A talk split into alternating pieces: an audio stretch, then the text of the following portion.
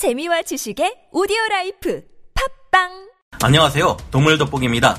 우리는 경쟁을 하는 것에 매우 익숙해져 있습니다. 태어나기 전으로 거슬러 올라가자면 우리는 난자 안으로 들어가기 위해 엄청난 경쟁률을 뚫은 정자로 활동했었습니다. 그리고 태어나서는 형제, 자매 간에 맛있는 음식을 더 먹기 위해서 치열한 젓가락질을 벌였습니다. 학교에 가서는 내 옆자리 친구들과 더 좋은 점수를 받기 위해 경쟁을 했을 것이고 회사라는 사회에 발을 내딛고부터는 옆자리 사원들과 경쟁하여 더 높은 자리로 올라가려고 할 것입니다. 그리고 우리는 사회에서 살아남기 위해 많은 경쟁을 하고 있고 그 경쟁에서 우위를 선점하기 위해 많은 스펙들을 쌓고 있습니다. 동물들의 세계도 이와 별반 다르지 않는데요. 동물들 역시 살아남기 위해 자신의 스펙을 쌓는 모습들을 보여줍니다. 그리고 스펙들은 거듭된 진화를 통해 오늘날 그 동물의 특성이 되어버린 것이죠. 오늘은 자신만의 독특한 스펙을 가진 동물을 한 가지 소개하려고 합니다. 바로 두꺼비입니다. 두꺼비가 왜 특별할 것이 있나 라는 생각을 하실 수 있겠지만 두꺼비는 천적으로부터 자신을 보호하기 위해 독을 사용하는 동물입니다. 이 독으로 자신을 보호할 수 있으며 그들의 천적 중 하나인 뱀에게서도 살아남을 수 있게 되었습니다. 그런데 이런 두꺼비의 진화에 맞서 그 두꺼비를 잡아먹기 위해 두꺼비의 독에도 영향을 받지 않고 사냥하는 뱀 역시 나타났다고 하는데요. 오늘은 두꺼비가 살아남기 위해 얼마나 처절한 삶을 살아가는지 그리고 두꺼비의 독까지 함께 먹으며 사냥하려고 하는 천적은 어떤 동물인지 알아보는 시간을 가져보도록 하겠습니다. 전문가는 아니지만 해당 분야의 정보 를 조사 정리했습니다. 본의 아니게 틀린 부분이 있을 수 있다는 점 양해해 주시면 감사하겠습니다. 누구도 그를 막을 수 없다. 두꺼비는 피부가 울퉁불퉁하고 두꺼우며 개구리와는 다르게 턱니가 없다는 것이 특징입니다. 개구리는 턱니를 먹이를 잡았을 때 도망치지 못하게 하기 위해 사용하는데요. 이 턱니는 현미경으로 자세히 보아야만 제대로 보인다고 합니다. 또한 두꺼비는 개구리처럼 폴짝거리며 뛰어다니는 것이 아니라 엉금엉금 기어가는 경우가 많으며 절대적으로 필요할 때만 뛴다고 합니다. 이런 모습을 보면 다소 게으른 모습에 느림 보일 것이라는 생각이 드시겠지만 두꺼비가 사냥할 때를 보면 개구리와는 비교가 되지 않게 민첩한 모습을 보인다고 합니다. 자연 생태계에서 두꺼비는 같은 체급 내에서는 상위 포시자에 속하는데요. 두꺼비는 웬만한 작은 새나 박쥐 역시 그들의 먹잇감으로 삼기 때문에 어지간한 벌레들은 두꺼비를 본다면 피하는 게 상책입니다. 심지어 말벌도 순식간에 봉변을 당하기도 하는데요. 곤충들의 천적인 왕사마귀와 장수 말벌도 두꺼비의 눈앞으로 지나다니다가는 바로 두꺼비 뱃속으로 빨려 들어가 버립니다. 두꺼비는 벌이 가지고 있는 독에 대한 저항력도 높기 때문에 벌들이 속수무책으로 당할 수밖에 없다고 합니다. 두꺼비는 대식가이기도 한데요. 먹는 양도 많고 보호색으로 자신을 위장하고 있어 먹잇감이 포착이 된다면 빠르게 사냥해 순식간에 먹어 치워버립니다.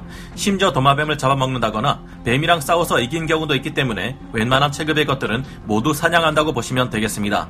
두꺼비들의 표면은 질기고 끈적거립니다. 이것은 등에서 나오는 진액 때문인데요. 이 진액은 종별로 조금씩 다르긴 하지만 독성을 갖고 있다는 사실만은 동일합니다. 사실 이 독들은 자체적으로 생성한다기보다는 거미, 개미, 벌, 진해, 노래기, 먼지벌레, 집게벌레, 무당벌레, 노린재 같은 독이 있는 생물을 잡아먹고 그들의 독을 체내에 저장한 것입니다. 뿐만 아니라 두꺼비 알에도 독성이 있기 때문에 개구리 알과 구별하지 못하고 잡아먹었다가는 저승길로 가는 경우도 많다고 합니다. 또 다른 예로는 두꺼비가 정력에 좋다라는 소문이 돈 적이 있었다고 하는데요. 두꺼비를 잡아서 먹다가 중독되어 사망한 사례들도 있습니다. 생존과 베어그릴스도 두꺼비를 조심한다고 하니 검증되지 않은 낭설들을 믿고 함부로 섭취하는 것은 절대 금물입니다. 두꺼비의 웃픈 인생, 두꺼비의 생존 확률은 0.1%라고 합니다. 천 마리 중에 한 마리만이 성체가 된다는 이야기인데요. 안에서 올챙이가 되기까지의 기간은 10일 정도가 소요됩니다. 그들의 여정은 물 밖으로 나와서부터가 진짜 시작입니다. 안에서 깨어난 지 60일이 지나면 애기 두꺼비가 되는데 이제 산으로 이동하기 위해 그들은 여행을 떠나야 합니다. 이 산으로 이동하는 중에 두꺼비들은 특히나 로드킬을 많이 당하는데요. 만약 산이 멀리 있는 곳에서 태어났다면 생존 확률이 더욱 떨어질 것입니다. 산으로 이동한 두꺼비는 약 3년 정도의 시간이 흐른 후 성체가 되어 다시 돌아와 알을 낳는다고 하는데 등산을 하지 않는 저로서는 두꺼비들이 어몽길 대장만큼 대단해 보이기도 합니다. 짝짓기의 확률도 높지 않습니다. 생존 확률이 낮은 것도 한 몫을 하지만 암컷과 수컷의 생존율도 차이가 납니다. 그렇게 수컷이 암컷을 만날 수 있는 확률도 현저히 낮습니다. 수컷 두꺼비가 암컷 두꺼비를 차지하기 위한 과정을 살펴보면 다른 수컷을 밀어내기 위해 계속해서 뒷발로 얼굴을 걷어차는 행동도 볼 수 있습니다. 지금까지 알려드린 사실에 의거하자면 두꺼비는 상위 포시자이기 때문에 웬만한 천적이 아니고서야 함부로 덤빌 수 없을 것이라는 생각이 드실 텐데요. 하지만 도마뱀과 뱀과도 싸워서 이기는 두꺼비에게 천적이 나타났다고 합니다. 과연 이 동물은 어떤 녀석일까요? 고마해라 많이 뜯었다 아이가 그 주인공은 바로 kukri snake입니다. kukri snake에 대한 설명은 우리가 많이 이용하는 네이버 같은 사이트에서도 설명이 잘 나와 있지 않은 존재인데요. kukri snake를 소개한 논문에 따르자면 이 뱀은 중국 남부, 인도 차이나 반도 등에서 서식하며 몸 길이는 약 60cm로 일반 뱀들과 다르지 않은 신체 사이즈를 지니고 있다고 합니다. 그렇다면 어떤 부분이 존재하기에 두꺼비의 천적으로 존재할 수 있는 것일까요? 우리가 익히 알고 있는 뱀의 사냥 방식은 다음과 같습니다. 뱀들은 몸집의 크기와는 별개로 먹이를 통째로 삼킨 뒤 소화액을 분비시켜 섭취를 합니다. 이는 뱀의 이빨이 씹는 행위를 하기에는 부적합하고 턱 구조가 입을 크게 벌릴 수 있기 때문에 가능한 일인데요. 이 쿠크리 스네이크 역시 동일한 방식으로 다른 뱀이나 새알 등을 먹는 것으로 알려져 있습니다. 그런데 제가 조사한 논문에 의하자면 두꺼비를 매우 신기한 방법으로 먹는 것이 포착되었다고 합니다. 바로 통째로 삼키는 것이 아닌 두꺼비의 몸을 관통하여 내장을 섭취하는 것인데요. 그 방법에 대해서 설명해 드리겠습니다. 이 쿠크리 스네이크는 악어와 유사한 방법으로 두꺼비를 사냥했는데요.